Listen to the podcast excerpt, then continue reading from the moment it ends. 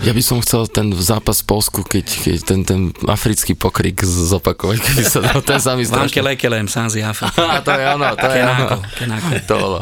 Hovorím to kvôli tomu, že my dvaja mm-hmm. sme počas toho zápasu sme spolu telefonovali, ja som niekde cestoval na La Franconi som bol, alebo niečo také. A Miro to sú mi... fandovia, čo na La Franconi cestovali. Hej, hej. Ale ja v rádiu na rozhlase som, som to mal vybombované a pamätám si ten telefonát s Mírom, ktorý mi hovorí, že mňa to vôbec netrapí ja, mňa to vôbec nezaujíma, že je to keby aj nebolo. A ja mu som vysvetlil, že my postupujeme na majstrovstvo sveta vo futbale, že Pritom akože, ale ja si to pamätám, tam sa hralo s červenou loptou však. Áno, druhý polčas, druhý áno, polčas, áno. prvý so žltou. A všetci boli pri telkách nie, nie, tak, že... nie, so, so žltou oba polčasy. Červenou. Áno, áno, lebo to bolo zasypané snehom celé. Jano Mucha nedovolil, povedal, aby sa povedal, že, áno, že on sa rozcvičoval s touto, prišiel rozhodca, že brankár musí súhlasiť, aby sa zmenila lopta, hrať si, aby bola iná. On povedal, nie, ja som sa s touto rozcvičoval, s touto chcem hrať, takže na tom to stroskotalo. Ja jedinú vec si pamätám, že všetci museli byť pri telke strašne blízko, hey, lebo nebolo tam, vidno nič, tam nebolo veľmi vidno. Toto je jediná vec, si pamätám brvnu a 20 kg snehu spadlo. hey, to, to, bol, to bol šialený zápas. Ale ešte poviem jednu zaujímavosť, lebo Lubo, my sme leteli s futbalistami, v stredu sa hralo, v pondelok ráno sme leteli do Katovíc, to je blízučko Choržová a Lubo, ako vyslaný redaktor, prišiel na služobnom automobile, na, na služobnej Fabii. to je najlepší teréňak. Prišiel na letných gumách samozrejme, však to bolo, bola polovica oktobra, no a potom tých ten pol metra snehu, čo tam napadalo a for bol ten, že my sme leteli naspäť vládnym špeciálom, ktorý nedostal povolenie na odlet v priebehu 4-5 hodín sme sedeli v tom lietadle, naozaj fúkalo, veľmi zle počasie bolo a Lubo na tých letných gumách bol doma skôr. ja parkujem v blízkej a že práve vzlietame. Šport je vždy aj tak prepojený s hudbou a to som, a to som radšej, pretože pre mňa je veľmi silný moment a doteraz si to pamätám, ako Freddie Mercury urobil titulnú pesničku v Barcelone. A kto sú vaši takí, akože, čo počúvate, alebo čo je taká vaša obľúbená hudba? Moja sveta trojica je to, čo si spomenul Queen, plus YouTube, ale zo všetkého najviac je Pink Floyd pre mňa. A v januári 2016 zomrel David Bowie a ja som si tak povedal, že však tohto človeka nemám nejak hudobne prelúskaného, tak som sa vrhol na jeho hudbu a musím povedať, že to bol jeden, jeden hudobný genius. Takže títo štyria no, z tých zahraničných. A máme radi tak samozrejme Karola Duchona, vždy keď sme na zahraničných cestách, pamätám sa v Lani sme, Lubo tam nebol, ale keď sme doleteli do Bragy, so Slovanom na Európsku ligu, tak lietadlo pristalo a zrazu ak pim, pim, pim, začnú naskakovať tie mobily, človek zapňa zrazu celým tým lietadlom. Karel Gott zomrel. A to bola taká vlna proste. Takže aj Karla Gota, všetkých takých tých dobrých spevákov. No. Ja som taký, taký vďačný hudobný konzument, ja všetko počúvam. Také, ja, ja mám také fázy, ja som, som bol mladý, počúval som Nirvánu, potom som Queen počúvam tieto naše, ale ja si normálne prepnem aj Skrillexa. Uh, Senzi, ja si pustím normálne, Peťa Stašáka, ja si pustím. No tak podľa toho, no niekde sme, tak si zaspievame toto, toto, potom nejaké smutné si dáme, takže ja všetko. Ešte mi napadlo, uh, zažili ste niekedy naživo nejaký zápas NHL? Boli ste niekedy? No neboli sme, ale mal som tu čest byť v, vo Vancouveri aj s Lubom na olympijskom turnaji, ktorý sa hral v hale Vancouveru Canucks a myslím si, že ten turnaj tak to bolo ešte viac ako NHL a ten olympijský turnaj, kde naši skončili štvrtý. To bol pre mňa konkrétne konkrétne možno najväčší športový zážitok, čo sa týka atmosféry, lebo futbal je super, paráda, ale niečo, čo je sme, uzavreté, sme, je iné. Tak sme boli áno, v skupine na zápase uh, Kanada-Rusko nie v skupine, v štvrtfinále. Štvrtfinále, eh, štvrtfinále. Kanada, Kanada rozbila Rusov a tam tá lodná trúba po každom góle hej, hej, a hej, potom hej. oni ako kričali a po, vych, eh, vychádzali z haly a že we be the Russians, Russians no, the Russians. Tak, tak to som normálne čumel. A častokrát som to aj hovoril v nejakých, keď sa ma pýtali, že najväčší zážitok vlastne, že ja som nezažil krajinu, ktorá by bola so športom tak prepojená ako Kanadu s hokejom. Bol som aj v Brazílii na majstrovstvách sveta vo futbale na záver šampionátu, keď už mali teda domáci po tej náložke 1-7 s Nemeckom ale ten vzťah, aj potom, keď sme boli v, v Riu na Olympiáde, mne sa to tak až, ale Kanada, čo Kanada hokej, to proste, podľa mňa už viac môže byť, a to asi nezažijeme, na Novom Zélande, keď sú majstrovstvá sveta v rugby, lebo oni sú, to je, to je rugbyový národ, to All Blacks, to je pre nich viac ako vládny kabinet, hej, proste, a, ale tá, tá Kanada, a to ešte, že naši ako dobre hrali, sa pamätám, sme odchádzali z haly, prehrávali sme 0-3 s Kanadou 10 minút pred koncom v tom semifinále a to bol úplne jasný zápas. Tam keby v tej chvíli niekto povedal, že Kanada sa bude strachovať o víťazstvo, tak ho do Pezinka pošlem za ľubom. Ale e, som sedel na komentátorskom, nekomentoval som, bol Palo Gašpar a Ivan Niňa nebohy, oni komentovali a Palovi Gašparovi, keďže som videl, že Ivan mal slovo, tak som ho tak len šťuchol, on dal, že čo, že ja už idem do slovenského domu, že tam vás počkam. A nie, že počkaj, však za chvíľu je koniec a tak. A potom ten záver proste, kde 5 minút Kanadiania nevyhodili púk, alebo 3 minúty posledné e, zo svojej tretiny, to bol uchvatný zážitok a vyšli sme z haly a tam nejaký Kanadian na ten nápevok We Beat the Russians spieval We Beat the Chickens a som k nemu prišiel nasratý so žilou navretou a mu hovorím, zapamätaj si posledné 3 minúty dnešného zápasu a potom tu niečo také vykrikuj. A išiel som. toto je ono. Toto, toto, toto je vila. Tam sa potom ešte stalo, že po tej prehre 2-3 sme išli v metre a e, bol som, taká skupinka sme boli a Vlado Genda, náš kolega. My vždy, keď ideme na Olympiádu, dostaneme tiež také oblečenie. Nie je to to, čo športovci, ale také. No. no a toto v tom Vancouveri bolo také najmenej kvalitné a on mal na sebe takú, takú čo to bolo, flaušové, také čierne so slovenským znakom a išli sme v tom metre, lebo však vo Vancouveri bolo strašne teplo na zimnú olympiádu. A tam taký Kanaďan v drese Crosbyho, tam stál, ne, a teraz sa tak držíme a on pozerá na tú odpornú flaušovú mikinu toho nášho kolegu so slovenským e, logom, že či on si to môže s ním vymeniť za ten dres Crosbyho, že jemu sa strašne páčilo, ako naši práve hrali proti tým Kanaďanom a on by naozaj veľmi chcel mať niečo slovenské, tak on vymenil tú odpornú vec za dres Crosbyho, ktorý stal okolo 380 kanadských dolárov, tak on, tak ten pozera ten vládu. To... A odvadník Crosby rozhodol v prerušení finále tak ten mal suvenír To je slovenský biznis no, toto. A ten sa tešil, hneď sa do toho obliekol, to bolo také prepočené, a ten si to dal, že oh, ja mám niečo slovenské a Slováci nás skoro zdolali pred chvíľou.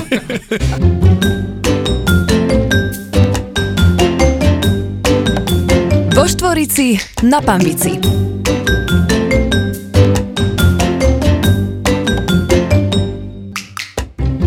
Dámy a páni, vítajte v ďalšej epizóde nášho podcastu Vo Štvorici na Panvici a ja musím povedať, že takúto dvojicu, ako tu máme dnes, naozaj sme nepočítali s tým, ani, ani sa mi tak neprisnilo, že sa to podarí, takže sme veľmi radi, páni, že ste prišli.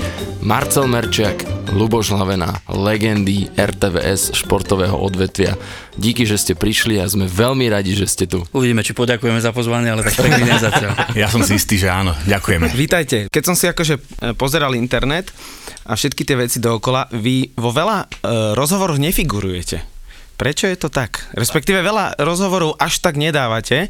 Ja som si ja napríklad tak, dal, že napríklad, že do Spotify vaše mená, e, do tých akože novodobých, ktoré my používame, alebo ktorí mladí ľudia majú. A tam som akože našiel jeden rozhovor s Marcelom, to bolo telesná výchova pre smečko. Áno. A to bolo celé. Áno, to bol prvý podcast, v ktorom som účinkoval. Tak, a zatiaľ jediný, takže áno, áno, áno. dnes mám číslo 2. áno, super. A ty a neviem, ty si bol Ja som premiérovo tu, ale my, ja musím prezradiť na nás dvoch, že nepovedal by som, že my sme nepriatelia tej novodobej techniky, technológie, ale my nemáme žiadne sociálne siete, my nemáme nič. My sme možno takí poslední dvaja u nás v redakcii. Neviem, prečo to tak je, ale z, ani sme sa nedohodli, že to tak bude, ale možno to aj s tým súvisí. Aha. Že vlastne nenašiel si toho veľa o nás apeloval vlastne Mišo Hudák na konci toho gala večera o to, keď práve toto spomínal, že získal to absolútne ocenenie bez toho, aby mal nejaké sociálne siete, jedno či Facebook, Instagram alebo Twitter, že nemá tam žiadne konto, o to viac, že si to váži, pretože takto nejak svojich e, priaznivcov neloví. A neviem, no mňa to, mňa to nejako neoslovilo a Hovorím to preto, možno naozaj som spiatočnícky a možno budem musieť svoj konzervatívny pohľad časom zmeniť, ale mne to stále prípada také ja mám radšej tú osobnú komunikáciu, normálnu, takto keď ma pozvú k mikrofónu alebo proste na novinársky rozhovor, ale neproste vydávať e, svoje svedectva o živote a svoje názory o živote a o všetkom možnom prostredníctvom nejakého svojho zvláštneho konta na nejaké sociálne sieti, to sa mi vidí také. E, nehovorím, že to je, netvrdím, že je to zlé alebo proste nič pozitívne, ale mňa to nenašlo zatiaľ. No veľa športovcov vlastne na tom figuruje, pretože tie, akože ja neviem, Messi a všetci podobní sú akože Že... Isté, ale oni komunikujú s, miliard, s miliónovými dávmi proste, alebo so 100 tisícami priaznivcov, tí naši najlepší majú určite cez 100 tisíc followerov alebo pol milióna a tak ďalej. Je rozdiel samozrejme Peter Sagana, je rozdiel nejaká volejbalistka Hadzenár, mm, ale myslím si, že k ich životu to trošku aj patrí, oni predsa len musia nejakým spôsobom komunikovať. E, človek nemôže čakať len na to, že Sagana uvidí, má teraz o dva týždne má preteky a e, na 13 dní sa po ňom zľahla zem, to nie. Čiže tam to beriem, ale prečo komentátori? No? A ja mám vlastne Facebook. Mne niekto aj povedal, že niekto mi založil. Vážne? Áno, a aj som si to pozrel a mám tam profilovú fotku z toho legendárneho rozhovoru s Janom Kozákom, uh-huh. ako sme tam, on taký nahnevaný na mňa. No tak keby som si aj založil Facebook, tak asi takú profilovú fotku si nedám. No. Takže ve, veľa ľudí mi je tak, že, že som ti písal, že kde si mi písal, že však na Facebook. No nemám Facebook a mi ukázal, že máš. No, tak... Môj otec má, má dva profily na Facebooku. 67 rokov dva, dva Facebooky. Ale to, to je živý ako? Alebo... Uh, nie, nie, to je náhoda. To on, minule som objavil, že má druhý a pýtam sa ho, že ako to máš on, že on sa normálne prihlasil a že on nevie, tak nemám takýto... To, tomu to hovoríme, že Tesla, technicky slabší. Á, dobre. to som ešte nepočul. Poďme trošku do vašej možno minulosti. Prečo šport? Hrávali ste šport, čo ja viem, možno v detstve nejak profesionálne, alebo, alebo len tak nejako rekreačne? Myslím si, že u nás v ére Husakových detí, keď nás bola partia 40 ľudí na z troch e, činžiakov na sídliskách, tak proste kto nešportoval, nepatril do partie. E, boli sme viaceré partie, superili sme medzi sebou, takže futbal, hokej, tenis, e, všetky tieto záležitosti, to bola úplne bežná záležitosť a tým pádom som sa nedostal k tomu, že by som niekam išiel. V tom ani, ani do futbalovej triedy ma nenahlásili rodičia. Jeden rok som chodil na stolný tenis, to ešte ako treťak. E, my sme mali to, čo teraz napríklad tá generácia mojich detí nemá. To znamená, oni všetko potrebujú mať organizované, my rodičia musíme do toho vstúpiť ako tí, ktorí sa podelajú na tej organizácii, nevyrastajú na ulici, nie sú v partii, proste e, čo sa nenaučí na tréningu, môj syn ako futbalista to nevie. My sme to museli vedieť, lebo tak keď, keď bol nejaký šikovnejší, ten ti to ukázal,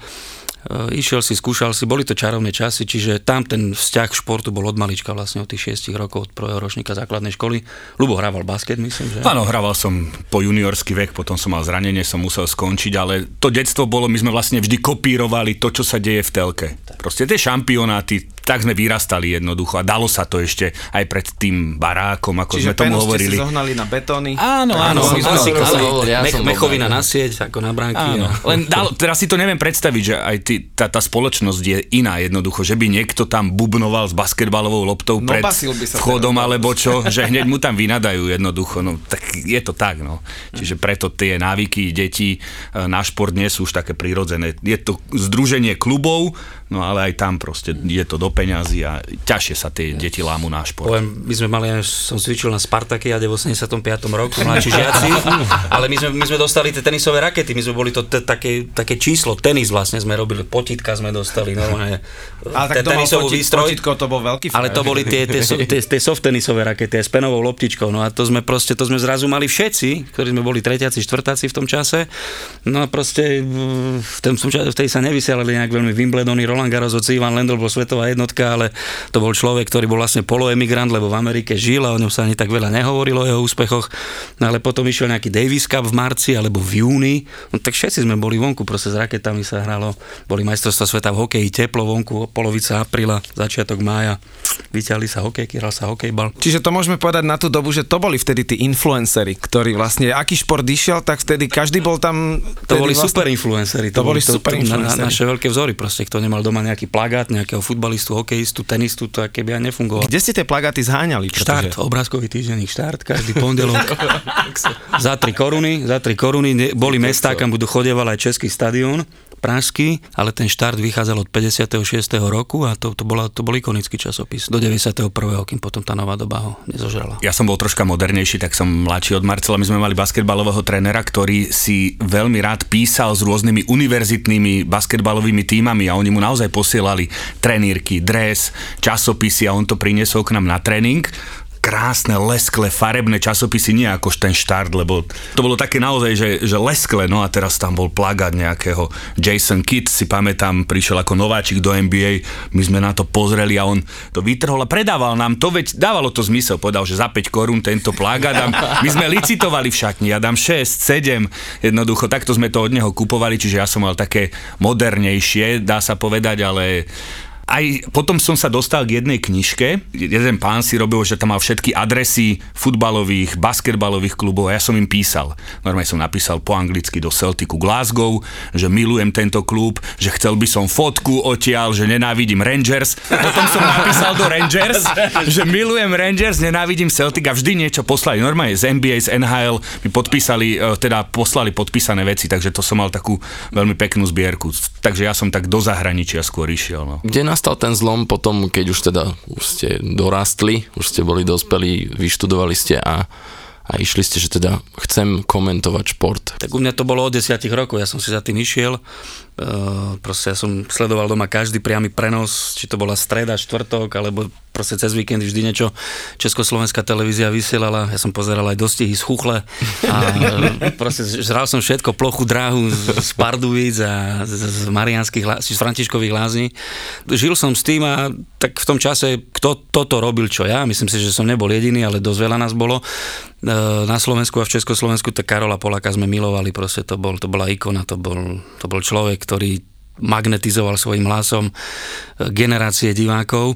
No a dospelo to u mňa až do takého štádia, že keď som mal 10 a boli majstrovstvá sveta v Mexiku vo futbale v 86., tak som sa mami opýtal, keď som pozeral jeden priamy prenos, že teda čo mám preto spraviť, že aby som tiež chcel byť takto komentátor ako pán Polák a behať po svete a komentovať z Mexika sem k vám domov a tak oh, to nedávala mi veľkú šancu, ale povedala, že jazyk treba študovať nejaký, tak som sa nezapísal na angličtinu, na jazykovú školu a robil som preto niečo proste. Išiel som si za tým, keď som bol štvrták na gymnáziu, tak už som pracoval pre Prešovský večerník, som písal celú hokejovú sezónu 92-93 o Prešovskom hokeji. Vyhral som talentové skúšky na, na žurnalistiku práve v tom roku, tak potom už od prvého ročníka e, vysokej školy som spolupracoval zase so športovou redakciou. Pamätáte si na prvé stretnutie s Karolom Polákom? Pretože to, hey, je, hey, to hey, je ja... tak ikonická záležitosť, že on v tom 2005 on komentoval po nejakom ano. veľmi dlhom čase. To som si naštudoval fakty, aby som vás trošku očaril. Po 7 rokoch, lebo predtým pre VTVčku komentoval.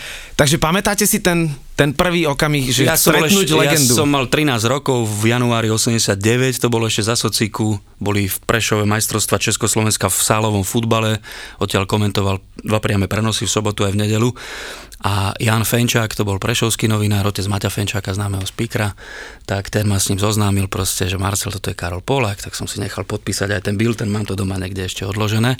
No a potom samozrejme sme sa stretávali, vždy mal pripomienky nejaké, no, Marčelko, hento, tamto, toto a s ním bola neuveriteľná sranda, zažil som s ním dva, dva, tri strašne dlhé večery, raz aj s Lubom sme ho spolu viezli z futbalistu roka, keď začal rozprávať zážitky o Trnave, tak sme sa tam šúlali v tom aute.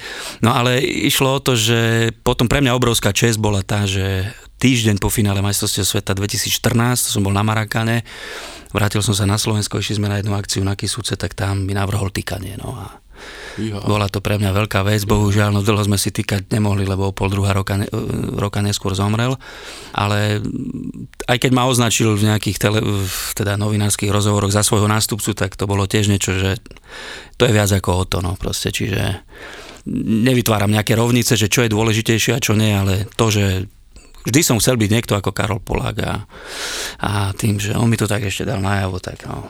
Potom ale výhrady, že už to tak nie je takéto, áno, že to šmerovanie trošku odbočilo, ale nevadí. No. Bolo to no, možno tak asi 10 rokov dozadu, bol s ním niekde nejaký online rozhovor, neviem, či na SME to bolo, alebo kde, a som si to tak čítal a nejaký čitateľ sa ho opýtal teda, že kto z tej súčasnej generácie, že čo na to hovorí, tak jasne, že Marcela spomenul. A na mňa tam povedal, že mám potenciál, tak som si to vystrihol a mám to doma naozaj vystrihnuté, že Karol Polák povedal na mňa dávno, že mám potenciál, no tak som sa tak tešil. Mne sa, mne sa veľmi páči, že, že vás to držalo vlastne od tých desiatich rokov, lebo ja keď som mal 10 alebo 12, tak môjim snom bolo, že byť šofer autobusu až do momentu, kedy sme išli babke do Petržalky a pri Inchebe uh, mi jedna slečna ogrcala nohu a otec mi vtedy povedal, že vidíš, keď budeš chceš byť autobusárom, toto budeš musieť umývať. A to bol moment, kedy ma to prešlo, takže ja to obdivujem, že, že to dokáže mladého ja som tiež človeka... chcel byť požiarník a ne, sme chceli byť smetiari, keď sme boli malé deti a to sme obdivovali zase, ak tam naskakujú na, na tú stúpačku vzadu, ale neviem, to, ja som rád, že proste niečo, čo som si zobral do hlavy, že som si za tým išiel a vyšlo to, preto si ja hovorím vždy, že s ľubom, keď vždy dostaneme nejakých mladších kolegov, človek cíti taký náskok jednoducho, že proste príde mladý človek, ktorý toho toľko nezažil samozrejme, ktorý toho toľko nenavnímal zatiaľ. A o to ťažšie to, to, to potom bude mať, hej. Čiže ja som rád, že, že to vyšlo. Niekedy som si až hovoril, že veľmi priamočiare, že to ide, nehovorím, že bez problémov, lebo nič v živote nie je bez problémov, ale že ja neviem, mal som 19 rokov a už som komentoval, hej, finále pohára UEFA, čiže som si potom vždy potrebné sú okolnosti nejaké priaznivé, ktoré, ktoré vás niekam vynesú a potom záleží na vás, či to udržíte, alebo proste či tú, či tú šancu zvládnete. No dnes je tie informácie veľmi akože ľahké nájsť, pretože máme tie všetky vlastne moderné YouTube, proste Google, všetko. Ale ja si neviem predstaviť, že v tej dobe vy musíte ísť po knižkách, faktoch a musíte toho strašne v tej dobe, kedy ste vy začínali. Ja som akože tiež študoval žurnalistiku a keď si pamätám, že som robil diplomovú prácu, som musel ísť do Matice Slovenskej. Nepalcoval si? E, nie. a podľa kľúčových ešte slov... Som, si to ešte. Podľa kľúčových slov som išiel až neviem kde do zadnej miestnosti a tam som všetky tie veci. Kartografia a toto. Takže aké to bolo v tej dobe hľadať tie informácie, pretože to muselo byť veľmi zaujímavé zaujímavé mať veľa kníh. Ja si myslím, že výhoda tých vtedajších na čele s Karolom Polákom bola tá, že on išiel v sobotu komentovať do Prešova alebo do Košíc a on išiel už v stredu vo štvrtok. On išiel, útorok možno aj celý áno, týždeň a on tam, bol, bol jednoducho. A on bol s nimi, s tými hráčmi a tam on, on nepotreboval študovať. Oni mu všetko povedali. Vedel... Ale pripravoval sa samozrejme, jasne, dával jasne. si to dokopy. Ale bol, bol, boli to iné informácie, typologicky, ktoré tá doba si vyžadovala. Bolo milé, keď povedal, že boli na svadbe e, v sestre týždeň pred tým, že je tehotná sesternica. Čiže alebo tieto čo... informácie, keď sa podali v rámci vlastne toho, tých faktov, tak to bolo presne to, čo áno, robil. Áno, no, neviem, neviem. On, od, ja som to zažil ešte, že bez internetu sa chystať na, na tie svoje prvé prenosy, prvé 2-3 roky a no bolo to, bolo to, bolo to veľmi zaujímavé. Sa pamätám, keď som išiel robiť prvý to finále pohára UEFA, AC Parma, Juventus Turín, tak som išiel najprv do, 3 týždne predtým som išiel do redakcie denníka Šport, lebo som vedel, že majú almanach italianského futbalu, to sú takto hrubé knižky, každá sezóna, tak som si zobral posledných 10 a som si hráčov prechádzal proste a to zrazu som mal vtedy káder Parmy mal 35 hráčov a káder Juventusu tiež. No a keď som išiel potom s 12 stranami prípravy na ten prenos a Miro Michalek sa ma pýta, čo to tam máte Marcelom, že prípravu. Hovorí, tak to rovno zahoďte do koša, že, že nie, nie, že rovno zahoďte do koša, ale k tomu sa ťažko dostanete proste, že inak si to treba robiť. Človek samozrejme naberal skúsenosti, ale pamätám v 98. roku boli majstrovstvá Európy v zápasení v Bratislave, to boli 2-3 hodinové prenosy, sobota, nedela a zápasníci z Turecka, z Nemecka, z, ja neviem, z Rumúnska, z, z bývalej Juhoslávie, proste celá tá tá zápasnícka, európska proste špička, no teraz kde o nich informácie získavajú, akých novinách, kde? Však to nenájdeš, ne? A našťastie vtedy som prvýkrát bol v kontakte s tým, že existuje niečo ako internet, prvýkrát som www niečo a univerzita z Lipsku mala normálne prehľady o európskych šampionátoch, o všetkých zápasníckých podujatiach veľkých, tak tam na jej stránke som to našiel. A uh, to bolo také prvé zázračné, že hú, že hú, internet a toto, to, to, to, to no, pomôže potom do budúcnosti, no a dnes to proste to je záležitosť, záležitosť jednej hodiny vypatra si všetky dôležité informácie o nejakom klube, neho ešte o hračovi, to je proste, to je, to je, je to láhoda dnes. Sú nejaké mená, e, ktoré sa veľmi ťažko učia, alebo je nejaká národnosť, taká bizarná otázka, že ktoré sa, to sú aj tie jazykolami. No jazykolami každé 4 roky zažívame na majstrovstvách sveta, Lubo už len čaká, čo Merčiak vymyslí, komu, komu ktorý prenos prideli a je tam Južná Korea, je veľký postrach samozrejme, lebo to je... A boli sme v, Afrik, v Južnej Afrike v 2010 a hrala aj Južná Korea, aj Severná Korea. O, krása. Aj, aj, aj, aj, a tam, tam 5-6 boli Kim, Kim, Kim a ale tí niečo, mali za no? Spark, alebo tak. No a pod norme mňa aj napísal divák, že prečo stále rozprávam celé meno toho Kim, Kim, Kim, Kim Chul Son a ja neviem, a že, že, že prečo nemôžem, dobre, tak potom som len Kim, Kim, Kim, ďalší napísal, že ktorý Kim, že či mi šibe, ako môžem len Kim, Kim hovoriť, no. Takže no, tak Korej, je to krátke meno, to korejské, dobré, ale tak potom sú grécke, my to už vieme, že Papastatopoulos, niekto to nevie povedať, ale tak my to už máme, no ale e, ktoré sú také... Seidaridis Kapsis Fisa. áno, áno. E, ešte sú teraz strašne ťažké na Olympiádach, keď, keď príjete na Olympiády a tam samozrejme komentujete športy, ktorým sa pravidelne nevenujete a neviem, keď, keď je vspieranie, tak zase v tých ľahších váhách, okrem Číňanov, ktorí sú dobrí v každej hmotnostnej kategórii, tak sú Tajčania napríklad, hej, a to je tá zapamätal to meno Prapavaty Jaroven Ratanatana Kornová, olimpijská víťazka. to, ale to meno nezabudnem, to už mám proste. To už mám zafixované. Viem, že z Madagaskaru sú strašne ťažké mená. Raz som si aj pozrel zostavu madagaskarskej reprezentácie futbalovej, ktorá je samozrejme niekde na 201. mieste svetového rebríčka a nikdy sa nedostane na majstrovstva sveta, ale to by bolo pošušňaničko. To sú proste Ramana Tamara Varara, mená, ktoré majú minimálne 12 až 14 písmen a potom ešte to dať do skloňovania nejakého, že ten prihráva tomu. Častokrát aj pri týchto korejských, no tam prihrávka na koho? Na Kima, Sung Chula alebo Kim Sung Chula, alebo ako to no.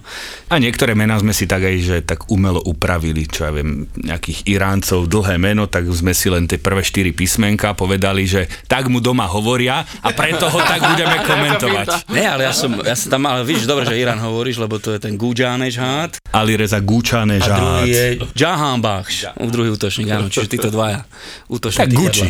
Gucci. tak mu to hovoria. Stalo sa aj to, že v tom zahraničnom, teda jeho priezvisko alebo meno je naozaj, že slovenská nadávka a musíte to povedať? Jasne, ja som si vychutnal Lukáš Šukala, polský futbalista za Lech Poznaň, stále má loptu u mňa. Šukala, šukala, šukala, no, stále. Tak sú, no tak tenista jebavý. Hej, hej, hej. Pičman bol futbalista. Grospič, Pičman jebavý, no, bola taká trojka. Hej, hej. Ešte v 70 rokoch, no. To Karol Polák si vychutnával, to je tiež. Hej, tam bol ten Manfred. Ale to je, to, o tom hey. sa nechcem rozprávať, lebo ja si myslím, že to je trošku také hoax, že toto, že toto bolo povedané. Uh, že, že teda to povedal, každý hovorí, jasne, ja som to počul, a kedy si to počul, a kde to bolo? Pričom to atlet, ja viem, že pri atletike, ale akej? Majstrovstvo Európy, nebolo to na majstrovstvo Na Olympiáde, nebolo také na Olympiáde. Kde to bolo? No. A raz Karol tvrdil, že v Bratislave na mítingu, raz, že v Berlíne na mítingu, tak no. Ale bol, Manfred Kokot bol. Bol, bol, bol, bol. bol. Ja to pamätám, že Láďo Drbohlav mal tú smolu, český, český mo, e, komentátor, keď Benovi Johnsonovi vzali všetky svetové rekordy, aj halové na 50 a 60 metrov tak hovorí, no a tak teď platí rekordy kokota a Keď sme pri tých olympiádach, však vy ste obidvaja absolvovali niekoľko, ako to celé prebieha, keď sa vie, že teda bude niekde olympiáda a ako to v tej, v tej telke alebo v tej redakcii vašej úplne od toho začiatku? Je to strašné, to je, to je, to je najväčší projekt, ktorý... Je televízia môže mať, mm. ale to nehovorím, keď majú napríklad naši kolegovia spravodajcovia voľby, každé 4 roky voľby do Národnej rady, tak to je samozrejme tiež veľký kolos vysielania, náročný, ale s Olympiádou sa nedá porovnať nič. Proste kto... Nemôže sa stať, že nejaký, teraz by prišiel nejaký nováčik a vymyslí program Olympiády, to sa nedá proste. To musia byť ľudia, ktorí to majú zažité, ktorí vedia do akých situácií technologických, programových, personálnych sa tam môžeme dostať. Takže už sme mali byť po Olympiáde, no proste táto Olympiáda, ak bude, tak eh, teda modlím sa, aby bola, aby nevyšla veľká práca na zmar, lebo ešte hoci sme ju nevysielali, tak už sme proste odmakali v tej, minimálne v tej administratíve a v tom všetkom, čo treba objednať, čo treba zariadiť, strašne veľa. A keď toto má výsť na zmar, ešte aj finančne samozrejme, tak neviem si to ani predstaviť. Keď ale prídete v teda niekde, teda do mm. zahraničia na Olympiádu, už je to také, že poznáte sa aj s tými komentátormi, že áno, videli sme sa. Viete čo, len z videnia samozrejme mám... Tak tie komentátorské miesta máme väčšinou vedľa Slovincov, lebo oni sú RTV, S takisto ako my. Častokrát okay. aj si pomýlime tie stolíky, prídeme, sú tam sluchadla, halo, počujete ma? A Slovinec sa ozve, no, no, no, takže vlastne sa meníme. Čiže Slovinci bývajú častokrát vedľa nás, Poliaci, oni to aj tak geograficky rozdelia, tí organizátori Olympiády. Toho Lotyša na hokeji sme stále stretávali. To je tak, že, že ja, poznáme ja sa, áno, na biatlone.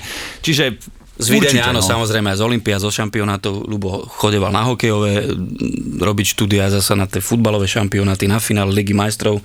To sú proste zväčša tie isté tváre, ktoré, ktoré sa striedajú. Ale čisto len tak sa človek pozdraví. Proste nejaké. Aj s Čechmi, ja keď som začínal samozrejme, tak k tým chalanom, ktorí boli moji rovesníci, ako e, Petr Sviecený, Petr, áno, Petr Sviecený, Marek Svačina, tak s nimi som veľa času, teraz sme kecali, proste rozprozoberali sme český šport, slovenský šport, ale teraz už menej samozrejme. Človek má už nielen tie komentátorské povinnosti, ale musí sa na olympiádach sa starať aj o kopec iných záležitostí. Čiže tam je, je to obrovský frmol. To je, jeden deň má naozaj 16-17 hodín pracovných, vy ste radi, že prídete. No toto, toto je vlastne vec, ktorá ma je to, veľmi Je to non-stop, je to každý deň počas tých 3-4 týždňov non-stop práca a porovnanie s Čechmi, veľakrát ich stretneme. Uh-huh. Čo, kam idete? A máme dva dní teraz voľno, ideme si pozrieť basketbal, volejbal, hádzanú. A my, čo, voľno? Na Olympiáde ste sa zbláznili? Takže je to pre vás čisto, proste stále, je to, prá- stále, je to práca. Stále, stále, stále. Proste a to, tam vybiehajú veci, menia sa jednoducho, niečo sa udeje, náš postúpi, rýchlo meníme program, mm-hmm. proste musí to tam niekto riadiť. Zaprší niekde, ne, áno, niečo áno. sa nekoná, zasa dochádza k nejakým posunom, čiže... Máte čas sa rozprávať aj so, s našimi športovcami v takom voľnom čase, napríklad, že sa vás opýtajú, čo Slováci, aká je doma atmosféra, tie, tieto veci. Toto ma napríklad ja, veľmi zaujíma. V slovenskom dome, no. dome to je taký styčný bod vlastne na Olympiáde, že sa tam stretávajú aj zástupcovia médií, aj samotnej olympijskej výpravy.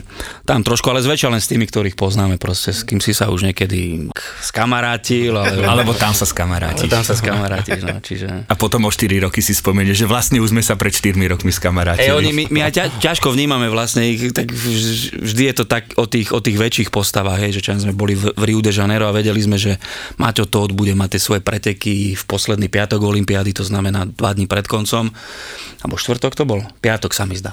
A vedeli sme, že on príde až v polovici Olympiády, že tam bude, tak už si ho stretol a tak, ale nechceš ho rúšiť ani proste nejak on v tom nastavení, aby, aby proste fungoval. A to si potom neuvedomuje, že čo aj je tu aj e, lukostrelkyňa alebo stolné tenistky a čo oni vlastne ako, odkedy sú v tej olympijskej dedine, to je ťažko proste pri, pri výprave, ktorá má tie naše slovenské nie sú až také veľké. Človek ťažko, ťažko nejak presne obsiahne to, že a čo oni všetko preto musia spraviť, aby sa tam vôbec dostali a čo tam vlastne robia predtým, ako idú hrať ten jeden zápas a či postupia alebo ne. Čiže ten kontakt, nehovorím, že musíme obmedzovať na, na, na minimum, ale niekedy je dobre, keď sa možno aj pre nich dobre padne, že čo, a sa popýtajú niečo, čo vy a tak v tej televízii a čo zatiaľ zasvietilo najviac a čo ľudia doma na to hovoria, ale ťažko mi im povieme, že čo ľudia na to doma hovoria, lebo ešte tomu, keby sme sa mali venovať nejakej tej spätnej väzbe, tak to by musel mať ten deň 27 hodín. Ale, ale je pekné, že vždy po úspechu, keď je nejaká medaila, oni prídu za nami do toho nášho vysielacieho centra a, a proste potrebujeme im vybaviť povolenie, jedno, nie je jednoduché sa tam dostať a tam s nimi naživo rozhovory robíme, čiže aj pre nich je to príjemné tam prísť za nami a pozerajú a my tam 15 sedíme, tam stolík.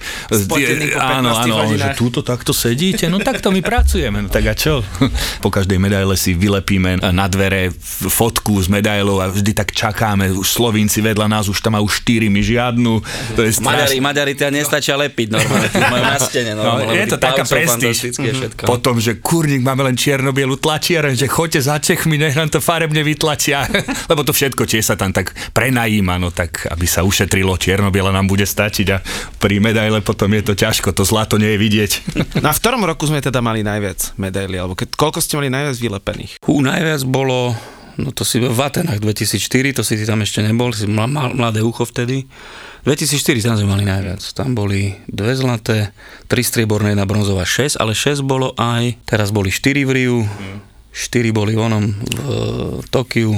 Peking, v Pekingu, v Pekingu, tam bolo 6 tiež, no, tam bolo 6 tiež, áno. Čo tam bolo najviac? Peking. Čo bol ten... taký najväčší zážitok pri zisku nejakej medaile pre vás, kedy ste že reálne mali tie najväčšie zimomriavky, keď sa to dialo, hej, že už Lubo má smolu, lebo zatiaľ olimpijskú medailu našu nemá také športy, hej, tam mm-hmm. basket má na olympiáde, volejbal, čiže tam naši sa ani, ne, ne, ani neprebujú. Tak ty si, ty si veľa odkomentoval najmä biatlonových, ale napríklad teraz, keď sme boli v Pyeongchangu, tak vlastne keď ste komentovali s Ivorom Lehoťanom, tak ja som nad tebou stál a sme si tak vždycky po každej čistej strelbe sme si tak buchli a bolo to tam, tam bolo málo divákov, strašná zima samozrejme, čiže vtedy sme boli tak spoločne pri tom a potom už sme tú Nasťu naháňali, odfoďme sa. No. A ja som vlastne na letnej jednej olympiáde som bol na šiestich a nekomentoval som žiadnu slovenskú medailu, tiež nemám tie športy proste vo svojom obsahu, ale mal som šťastie na biatlon, áno, že vlastne najprv bola tá generácia, ktorá tesne míňala medaily Sonia Mihoková, Martina Halinárová no a potom prišla Nastia a vlastne ozlatila tri, tri olympiády zimné. A nechcem byť zlým prorokom, ale myslím si, že veľa vody Dunajom preteče, kým budeme mať ďalšiu zlatú olympijskú medailu na zimných hrách minimálne. To, proste, to je asi to... realita, no podaj by nejaká Paulina Fialková, že aj vidú nejaké veľké preteky práve na takomto podujatí. Alebo Peťa Vlhová ešte. Vo Štvorici na Pambici. Čím to bude, že napríklad v Južnej Amerike tí komentátori sú viacej takí horkokrvný, expresívnejší. No čo myslíš, čím, čím to je? Pýtame sa diváka, že čím to je, čo myslíš? Lebo ja keď sa tak pozriem, tak gól dokážu kričať ano. koľko? 10-15 sekúnd? 10? Ale jedno, či dostaneš, alebo dáš. to, tak e, ja, ja, som si ich neže študoval, ale tak viem, kto je Hugo Viktor Morales a kto je Galvao Bueno a, a podobné legendy z Argentíny, z Brazílie. Je to samozrejme ich mentalitou, je to tým, že proste v Južnej Amerike a vôbec v hispánskom svete tam sa vždy o niečo hrá. Tam, keď si zoberete juhoamerické súťaže, tak oni majú okrem ligy v každej krajine pohár, máš uh, Copa Libertadores, čo je ako Liga majstrov, máš potom uh, Copa Sudamericana, čo je ako Európska liga, ale máš aj Recopa Sudamericana, máš, proste oni vždy o niečo hrajú. A čas, uh, samotné súťaže majú klausúru a apertúru, to znamená... Vlastne za jeden rok dve sezóny sa Dve sezóny, dvoch majstrov oslavujú. Pre nich je asi nuda čakať na majstra od septembra do júna, tak musia mať majstra už v decembri pooslavovať a ten majster potom začína sa od nuly na jar, ten majster skončí u 8 a niekto, kto bol 9, je zrazu majster. Hej. Čiže e, tak sa stalo, že keď sa stal pápež František, teda kardinál Bergoglio sa stal pápežom, tak San Lorenzo, to je jeho obľúbený klub, zrazu sa stalo aj majstrom v tej jari a vyhralo aj e, Copa Libertadores, čiže e, tak, takáto zvláštna. Ale je to samozrejme mentalitou a proste mne, mne, mne to konvenuje, ale zasa nepatrí to, čo ja viem, ligový zápas Slovan Trnava, no teraz ani Lubo, ani ja nemôžeme zrazu vykriknúť, že šporár gól a teraz 15 sekúnd. Trnavčania budú nahnevaní, darmo im budete hovoriť, že keby dal gól aj ten váš útočník, tak tiež budeme kričať. Áno, áno. No. To nie, ale keď je reprezentácia zasa, to sme my. To stále napríklad e, keď nás porovnávajú s Čechmi, tak ja, ja neviem dodnes pochopiť, že českí komentátori, keď komentujú, nehovoria, že naši vyhrávajú, naši hokejisti, proste Česko Česko vere, Náš národný tým. Ináč to je pravda, to som si nikdy nevšimol. No, ale, ale všimni si, to je to tak. A mňa sa dokonca jeden český novinár pýtal, že prečo to tak hovoríte, že, že my vyhrávame. Ale im sa to no, nepozdáva, že prečo, prečo, že my to berieme na seba, že čo, čo my s tým máme, že, že to oni. Tak hovorím, tak ale však im fandíme, kvôli ním sme tu, ne? Tak, oni povedia, držte palce Čechom, my povieme, držte palce našim, nie? No, tak... Ja viem o tom, že máte, určite máte nejaké svoje obľúbené športové postavy. Ja viem o Marcelovi, že má stop 3 Michaela Jordana. A videli ste aj Netflixový Last Dance? seriál Last Dance? Zhltli sme ho. Hej. Takže ktoré sú také vaše a osobnosti obľúbené a či ste sa s nimi aj stretli? Pretože pre mňa bol Michael Jordan ikona uh, 90 rokov. Uh, ja si pamätám, že na STV, a to si pamätám ako dieťa, som stával každú sobotu. NBA Action, áno. A pol, pol, prvá polovica bola NHL a druhá polovica bola uh, NBA. NBA.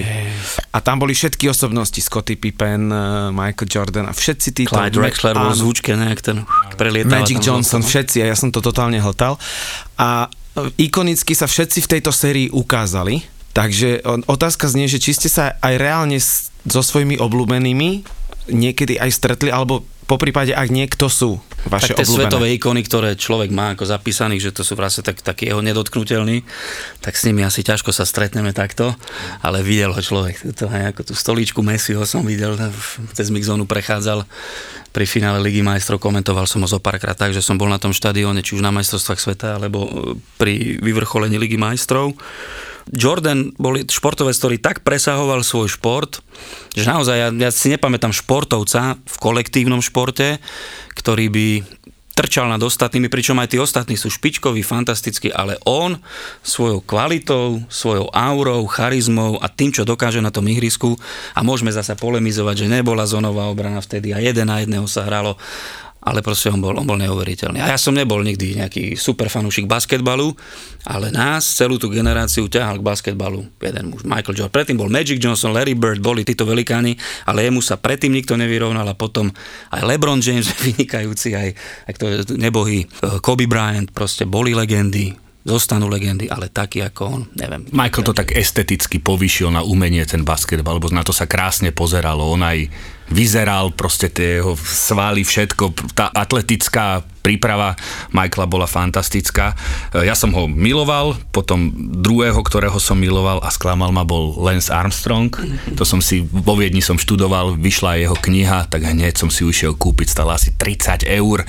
My u nás ešte eur ani neboli, tak tam som to hneď prečítal. A teraz som si spomenul, vlastne keď sa túto otázku opýtal, že akú ja som spravil asi fatálnu chybu, čo sa mi stalo e, na Olympiáde e, v Riu, lebo boli posledné preteky Michaela Phelpsa. To bolo jasné, že toto sú jeho posledné preteky v kariére. Bolo jasné, že on bude naj, najúspešnejší športovec histórie Olympiád, že sa to nedá jednoducho prekonať. A ja som sa bol pozrieť na tie preteky, som si to na mobil nakrúcal a teraz som prišiel tam do toho nášho vysielacieho centra a tam hovorím, že bol som na Phelpsovi paráda a vychádzal som von a zrazu pozerám a ten Phelps išiel okolo.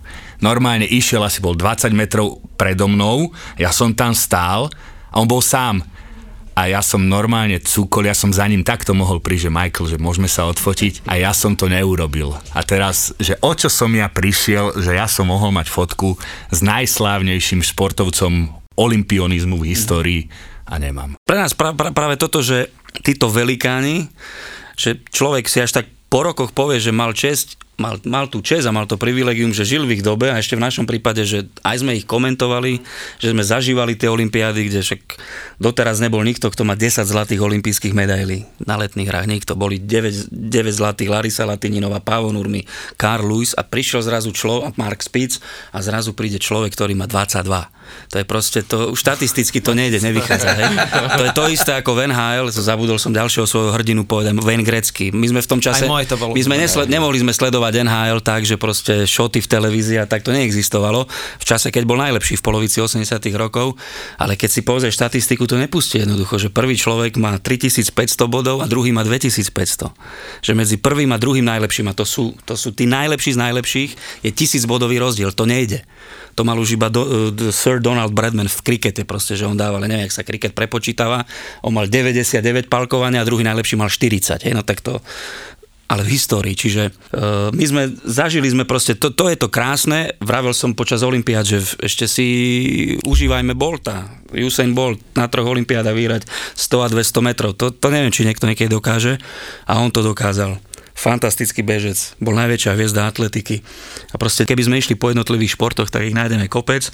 No a plus samozrejme to naše, to slovenské, hej, že ja som mal tú čest robiť Nastiu Kuzminovú ako komentátor, to tri zlaté, tri strieborné, ktorý slovenský športovec získa na Olympiádach. Možno Peťa Volhova, bodaj by sa jej to podarilo. Vo Štvorici na Pambici. Aké je pre vás najkrajšie gesto, ktoré ste zažili v športe? Ktoré, na ktorý si spomínate, že toto vám fakt vyrazilo dých? Pre mňa, uh, ale to som nekomentoval, som to len videl ako divák televízny, keď Björn Daly vyhral na teraz neviem, buď to bolo v Lillehammeri skôr v Nagane 98. A prišiel do cieľa vyhral samozrejme najlepší čas, mal, to boli tie intervalové preteky nejaké. A vyhral to a čakal potom v cieli, až kým neprišiel Mike Boyd to bol, či Philip Boyd, taký Kenan, taký, čo ledva sa na tých lyžiach doplazil do cieľa a, a podal mu ruku a že vlastne najlepší, ktorý tam ako mal by byť najväčšia hviezda, vyhral, zakýva, urobí rozhovor, ide preč tak on tam čakal, novinári museli čakať, kým sa doplazí do cieľa Kenan. On štartoval nejak 10 miest za ním a neviem, či boli kamaráti nejak veľkí alebo čo, ale toto mi tak, že, hú, že športovec sa povznesol na to, aký je sám veľký a také pamätám si, že to bolo v, v Barcelone v 92. tam bolo semifinále na 400 metrov prekážok a volal sa Redmond, to bol Brit bol taký, že no na medailu by mohol ísť praskol mu zadný stehený sval na protiláhlej rovinke po, po 250 metroch a zložil sa a zrazu neviem, ako sa to tiež mohlo stať, ale jeho otec k nemu pribehol na dráhu, to nechápem, až, či bol súčasťou výpravy nejak a akože ho tam pustili, on tak dvihol a tých 150 metrov posledných prešli, tak to, tak to húpal do cieľa, že aby mal ten výsledok, aby bol klasifikovaný, tak, také no, slzy v očiach, čo veľa ľudí malo, že proste borec, ktorý mal na to byť olimpijský medailista. A tak rozmýšľam, tak tie fair play činy však boli všelijaké, ne, že hráč sa priznal, že on, že, že tečoval púka, že, alebo že teda tečoval strelu, má byť rový kop, dostali z toho gol. Leeds tak nepostúpil do, do Marcelo Premier Bielsa, no, milovaný Marcelo Bielsa, to je podľa mňa najlepší, najväčší trénerský vizionár, kedy žil v, od 20. storočia. Nie, nie je to tr- tréner ako Guardiola, Mourinho, že majú 57 trofejí a už ani si nepamätajú, že s kým čo povyhrávali ale Marcelo Bielsa dostal Leeds United po 16 rokoch do anglickej ligy a mohol už v Lani. Oni hrali posledné kolo, stačilo im doma vyhrať nad súperom, vyhrávali 1-0, ale gol dali 15 minút pred koncom tak, že superov hráč ležal v stredovom kruhu a rozhodca neprerušil hru. Tak dali gol z akcie, to bola Aston Villa, v ktorej bol John Terry, asistent trénera a teraz pomaly sa pobili tie, tie tábory, on to tam ukľudňoval ten Bielsa, nakázal svojim hráčom, že super teraz rozohra zo stredového kruhu, pustíte hráča, aby dal gól, že bude 1-1, tak kapitán s tým nesúhlasil, ale nechal toho hráča prejsť a potom si to v poslednej chvíli ten kapitán rozmyslel a už bol pri, šprintoval za tým hráčom, ktorý tú loptu proste do prázdnej brány šiel dať, bol by ho prebrúsil zo zadu, nespravil to, Biel sa za to dostal celosvetovú cenu FIFA Fair Play. No a po roku nepostúpili. ne, nepostúpili, lebo len remizovali, museli ísť do baráže, neboli na prvých dvoch postupových miestach v baráži, potom vypadli. Čiže nedostali sa do Premier League, ale tohto roku už áno. A už mali aj pekný zápas v prvom kole z Liverpoole. Tri góly dali a 3-4 prehrali. Ne? Ost. to by som ťažko zvládal ja. Chceli sme sa ešte spýtať na takú možno trošku vážnejšiu tému. Čo podľa vás chýba tak všeobecne celko, teda slovenskému športu? Tam jedna jediná odpoveď sú financie jednoducho proste je poddimenzovaný šport ako bol najväčší... 10 ročia bol. Áno, ako najväčší spoločenský fenomén. Nič neexistuje, nič nie je viac ako šport jednoducho. Viaže masy, viaže financie a keď tí ľudia, ktorí do toho peniaze nechcú dať, sa potom píšia tým úspechom, tak o to je to také smiešnejšie, ale deje sa to neustále. Nehovorím, že je to vždy len o peniazoch, ale to je tá prvá vec jednoducho. Všetkých tých súčasných športovcov, ktorých máme a ktorí sú úspešní, vždy je to otec, dcéra, otec, syn. Je to rodinná záležitosť, preto oni sú úspešní. Prečo? Tak lebo vynakladajú vlastné peniaze do toho, nie sú nejako podporovaní extrémne. A keďže sme malá krajina, máme 5,5 milióna obyvateľov, chyba systém proste. My si musíme uvedomiť, že my nemôžeme byť úspešní v 25 olympijských šport. Špo, olympijských športov je 39. My sme mali na olympiádach zastúpenie v 21 alebo v 22 športoch, čo je na takú malú krajinu, je to veľmi veľký počet a keby sme zobrali celú tú históriu Olympiáda aj s Československom, tak v ešte väčšom počte športov sa Slováci ocitli pod piatimi olympijskými kruhmi a jednoducho systém chyba aj vo futbale, aj v hokeji, to sú dvanosné športy, my to, my to vidíme na výsledkoch sledovanosti, proste na tom, čo ľudia chcú sledovať a chcú sledovať futbal a hokej na Slovensku, potom je veľká diera a potom je všetko ostatné. Potom to všetko ostatné sa začína veľkými osobnosťami, ktoré napriek tomu antisystému, ktorý tu bol, tak oni vyrástli. Či je to Peťa, či je to Peter, proste a bola Nastia, hej, ktorá síce bola legionárka v úvodzovkách, ale však bereme ju ako našu, je Slovenka už. Vodáci všetci to máš, rodičia, nie tak, deti. Tak, kto, presne, čiže systém a financie chýba tomu. To, čo Československo malo, pretože bol úžasný telovýchovný systém vypracovaný, ktorý sa začínal na základných školách. U nás na základných školách a na školách všeobecne sú učitelia telesnej výchovy najväčší outsideri v zborovniach a tu to musí byť inak jednoducho. Učiteľ telesnej výchovy je úplne rovnocenný s každým, so slovenčinárom, s matematikárom, s chemikom a tak ďalej. Proste uh, hovorili sme o tom, že už tie dve hodiny telesnej výchovy nestačia, no tak dajme tri, však aký je problém? Pre, prečo tie, tie deti to nebudú chcieť, zoberte si počty detí, ktoré sú oslobodené od telesnej výchovy. To sú kvanta ľudí, ktoré proste strácame. A samozrejme tým, že neboli financie, dlhodobo nebol žiadny systém, teraz náznak systému v rámci zákona o športe už je, tak trošku financie prichádzajú, ale tým pádom je 25-ročný výpadok toho, aby sa zlepšovali podmienky, lebo vy dieťa dostanete k športu automaticky, no ale potom, či ho bude robiť, to záleží aj na tom, či, je v pekne, či hrá v peknej telocvični, či na peknom ihrisku, kde sa má kde prezliesť, osprchovať, a tak ďalej. Čiže veľa vecí sa zanedbalo, nedá sa to teraz rýchlo vyriešiť, ale ale musíme mať systém. Keď, keď systém nebudeme mať u nás ani v hokeji, ani vo futbale, vo športe všeobecne, ne, veľmi málo vecí dosiahneme potom. A máme nejakého športovca, o ktorom možno verejnosť až tak nevie a vy si myslíte, že, že, že tento človek by mohol byť úspešný, alebo že by mohol Slovensku priniesť niekde niekedy nejakú medailu? Tak záleží od toho, že aké športy bereme. Olympijské športy, tam myslím, že zatiaľ sa nám nerysuje nič, nič také pozorúhodné, čo by sme si povedali, že toto je super talent e, svetového rangu mladá Rebeka Jančová v zjazdovom lyžovaní tiež vyhrala tú súťaž Trofeo Topolino, to, je, to sú najväčšie lyžiarske zjazdárske preteky pre deti do 15 rokov, čo sa v minulosti podarilo z našich len Veronike Velezuzulovej, tak bodaj by bola taká dobrá, ale má ešte len 15 rokov, ona je niekde na úplnom začiatku cesty, ktorá sa o dva mesiace môže nejak zdevastovať, nie to ešte, že o 2 roky, o 4 roky a tak ďalej, čiže jej budeme držať palce a samozrejme aj mnohým ďalším, lenže vidíme, že naozaj v mnohých športoch, aj v, v olympijských, že tá juni juniorská základňa, keď nedosiahne za v priebehu 10-15 rokov žiadne veľké výsledky, tak ťažko môžeme očakávať, že potom v seniorskom veku to budú hviezdy, to, to sotva. Ja mám takú finálnu otázku, poslednú, ktorá je vlastne takou našou tradičnou a vždycky na preskačku nepoviem nejaké meno a chcem od vás dve vlastne vlastnosti, ktoré sú pozitívne toho človeka alebo ktoré sú pre vás totálne inšpirujúce. Peter Bondra. Srdciar, výťazný typ.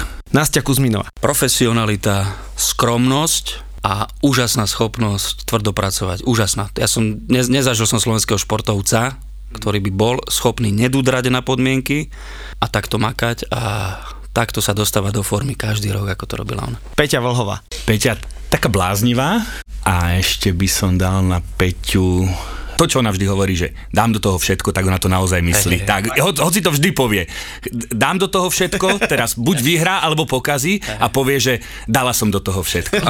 ale Takže je to pravda. Ona je, to, je to tak naozaj, ide, ide stále naplno a preto aj riskuje a preto občas vypadne, ale a, a obrovský potenciál stále. Peter Sagan. Pre mňa robot, pre mňa človek, ktorý presiahol cyklistiku, neviem, či nejaký slovenský športovec presiahol svoj šport tak ako Peter a to je jedno, že či v nejakej sezóne má 22 víťazstiev a v inej má 4, to vôbec, vôbec nehrá úlohu. A Peter pre mňa 10 rokov je tam v, tom, v tej, v tej svetovej, svetovej cyklistike, koľko 9. Tour de France je to jeho a proste takto sa držať v špičke, neviem, tá, nie je to vytrvalosť, ale to je, to, čo to je, tá dlhovekosť vlastne, dlhovekosť na top úrovni, a ne, nenávidím otázky typu, už nie je taký dobrý, že jak bol. Akože nie je taký dobrý, však keď je, ja neviem koľko je 16 etap a v 8 či v 9 bol v prvej desiatke, tak o čom sa rozprávame? O čom sa rozprávame? Za to, že ich nevyhral tie etapy. Ale je, je medzi najlepšími. A to ešte nehovorím, že ešte tu bude Giro d'Italia, tak... Nikto nevyhral trikrát za sebou majstrovstva sveta, nikto nemal 7 zelených, no tak... Mňa šokovalo napríklad, ale veľmi pozitívne, že my sme vlastne na Slovensku v histórii slovenského športu mali množstvo osobností. Ak bola tá anketa najväčší Slovák, on sa dostal do prvej desiatky. A nie, že desiatý skončil, on bol 8. Peter Sagan, Cyrila Metod boli za ním a Janošik a ešte aj Gabčík bol za ním. Áno, no tak a pred ním skončili len tak Dubček, Štefánik, proste obrovské osobnosti. A to, že, že zo športovcov ľudia vybrali Sagana a museli hlasovať za ňoho to znamená ľudia, ktorí sú zo staršej generácie, ktorí naozaj vedia porovnať a vidia, že tak my sme tu mali nejaký Tono Tkáč bol, ne, olimpijský víťaz v šprinte v dráhovej cyklistike, mali sme tu kvanta šampiónov, ale Sagana tam, to, to, to, to svedčí o mnoho. Je, je, pravda, že sme hokejová republika v podstate a Áno, vybere a kopec sa... hokejistov bol v tej prvej Sagan. stovke, Hej. asi 4 a 5, aj Peťo Bondra bol, aj, aj Joško Golonka, Miro Šatan, aj Majo Hosano, ale Sagan bol v prvej desiatke, Sagan. To hovorí za všetko, podľa mňa. Marek Hamšik. Číňan? Nie, Marek, futbalista, ktorý dokonale rozvinul svoj talent, svoj potenciál, pretože to len málo komu sa uh, podarí. A je to asi taká na pre celý svet taký najľahšie rozpoznateľný slovenský futbalista jednoducho. Ten jeho kohút má imič, keby mal len imič a nemal futbalové schopnosti, tak ho nikto nepozná. Ale on to dokázal sklbiť, no a momentálne je to futbalista, ktorého extrémne potrebujeme, aby sa vrátil rýchlo e, do reprezentácie a aby sme postúpili na to vytúžené euro. A ešte k nemu ja len pridám, že žiadny Slovák, futbalista, hokejisti áno, ale futbalista nie, neznamenal v zahraničí pre jedno mesto a pre jeden klub Lubom Moravčík mal nábeh počas tých 7 rokov v ASN ale neznamenali to, čo Marek v Neapole proste. Tam je, Ikonicky. Keď už keď už vás porovnávajú s Maradonom, samozrejme nie tie futbalové schopnosti, nie tú božskosť, ale tú, tú, to, to, ako, ako, ste, ako sa venujete tomu klubu, aké, aké prepojenie s ním máte a že nakoniec toho Maradonu aj prekonáte v pošte golov, hoci ste tam hrali oveľa viac sezón, Čertober a už Marek ten rekord ani nemá. Ale na ňo nezabudnú na pole nikdy. Marek, Marek Jaro, Marek Hamšik, tam bude výkona stav. Keď budeš mať fotku s Hamšikom a pôjdeš do Neapola, no, tak no. nemusíš si brať peniaze. Ľubo zažil, Ľubo zažil, Ľubo zažil. Ukážeš, ako nie zištne, ale jednoducho. Čo tu robíte? Zo Slovenska sme, na čo ste tu? Boli sme za Marekom Hamšikom. Kde za Marekom? No teraz doma sme boli u ňoho nakrúcať. Vy ste boli teraz u Hamšika? Áno. Fotka, to isté oblečené, tam Marek, celá kuchyňa prišla, normálne, 8 ľudia, čo tam boli, že oni boli teraz Hamšikom. Všetko tu máte, čo chcete, berte si. Mne sa toto stalo s Majom Hosom v Chicagu a s Tomášom Tatarom v Detroite ešte, že sme boli v Chicagu po zápase na večeri. Asi, asi 12 ľudí sme boli, luxusná večera a po večeri Majo vypýtal účet a čašník prišiel a povedal, to je na nás. Nechcem vedieť, koľko bol ten účet, to nebolo, že 500 eur alebo 500 dolarov, to museli byť tisíce. A pritom on potom hovoril, že oni do tej reštiky chodia po každom zápase doma, lebo že to je jediná v Chicagu, čo je o 11. večer otvorená. No a s Tomášom Tatarom sa mi stalo, že na letisku už sme odchádzali z Detroitu a neviem prečo mňa si vybral už v tej rúre, ako sedieť do lietadla, si vybral colník a začal ma likvidovať.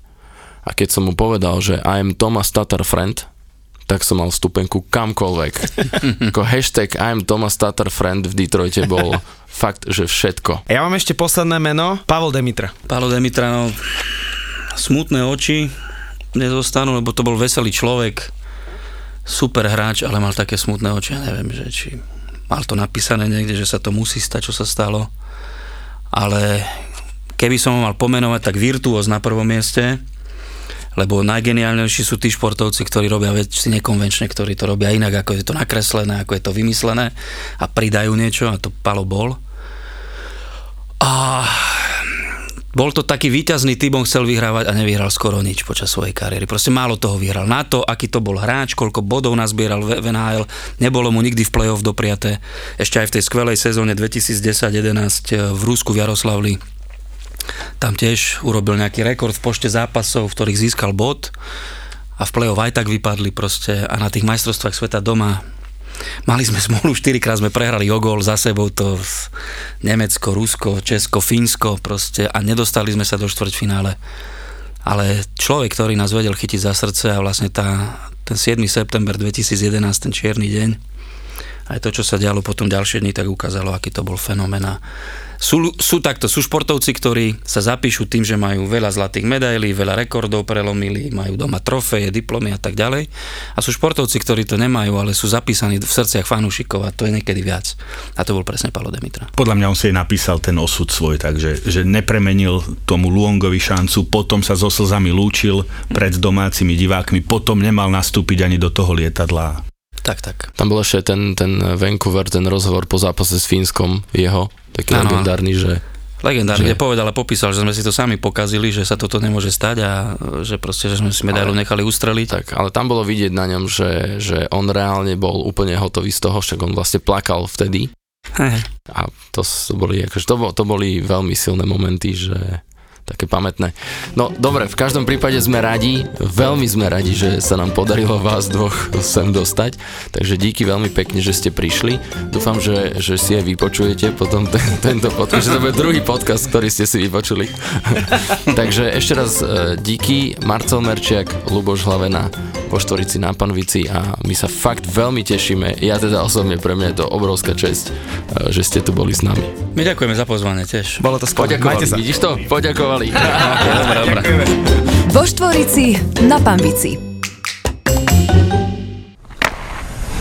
Sú mužstvá, ktoré sú im na smiech. Sú hráči, ktorých nemajú v láske. Když si pochválil Ovečkina, musím pochváliť i pastu? Nechválil som Ovečkina. Ale áno. Nie, nie, nie. Nehanební hokejoví bastardi. Tři golmani, že jo? A jeden je v teplákach sedí niekde na tribúne. Rangers by sa to nemohlo stať. No. Lebo by zavolali Lundqvistovi na tribúnu, že pri dole. Podcast bez lásky k blížnemu. Či očakávaš v tomto podcaste, že sa ťa stále budeme pýtať? Pavel, čo si tak myslíš o aktuálnej forme Filadelfie? Víš, prečo on je na mňa takovej? Lebo nemal žemľu. Ne, ne, ne, viděl si uh, včerajší Instagram, který jsem dal? Čo tam bolo? Po, pripomeň mi. No, dal jsem, že Borec si vytetoval roky, kedy Vancouver Canucks získal Stanley Cup. To je proto. E, to bude ťažké. Podcast bez komentátorského kliše. On nemôže ísť do štvrtého útoku, to už spravili túto chybu v LA. Kováčuk nemôže hrať vo štvrtom útoku e, trikrát za tretinu. A prečo by si rozbíjal tretí útok, ktorý hrá momentálne fantastický pánik LR Hageli? Tam jedine na výmenu je pánik. Ale ten útok funguje. Pánik hrá veľmi fajn. No ale bavme sa o tom, či Kovalčuk reálne môže toho pánika v tom treťom útoku ale nahradiť. samozrejme, že nie. Podcast s Matušicom, Fenčákom a Tvarčikom. Všetky oči směřují na mě. Užiješ tú minútu ticha, že... Another fucking check. Nehanební hokejoví bastardi. Vypočuj si ďalší podcast z produkcie ZAPO. ZAPO. Zábrná v podcastov.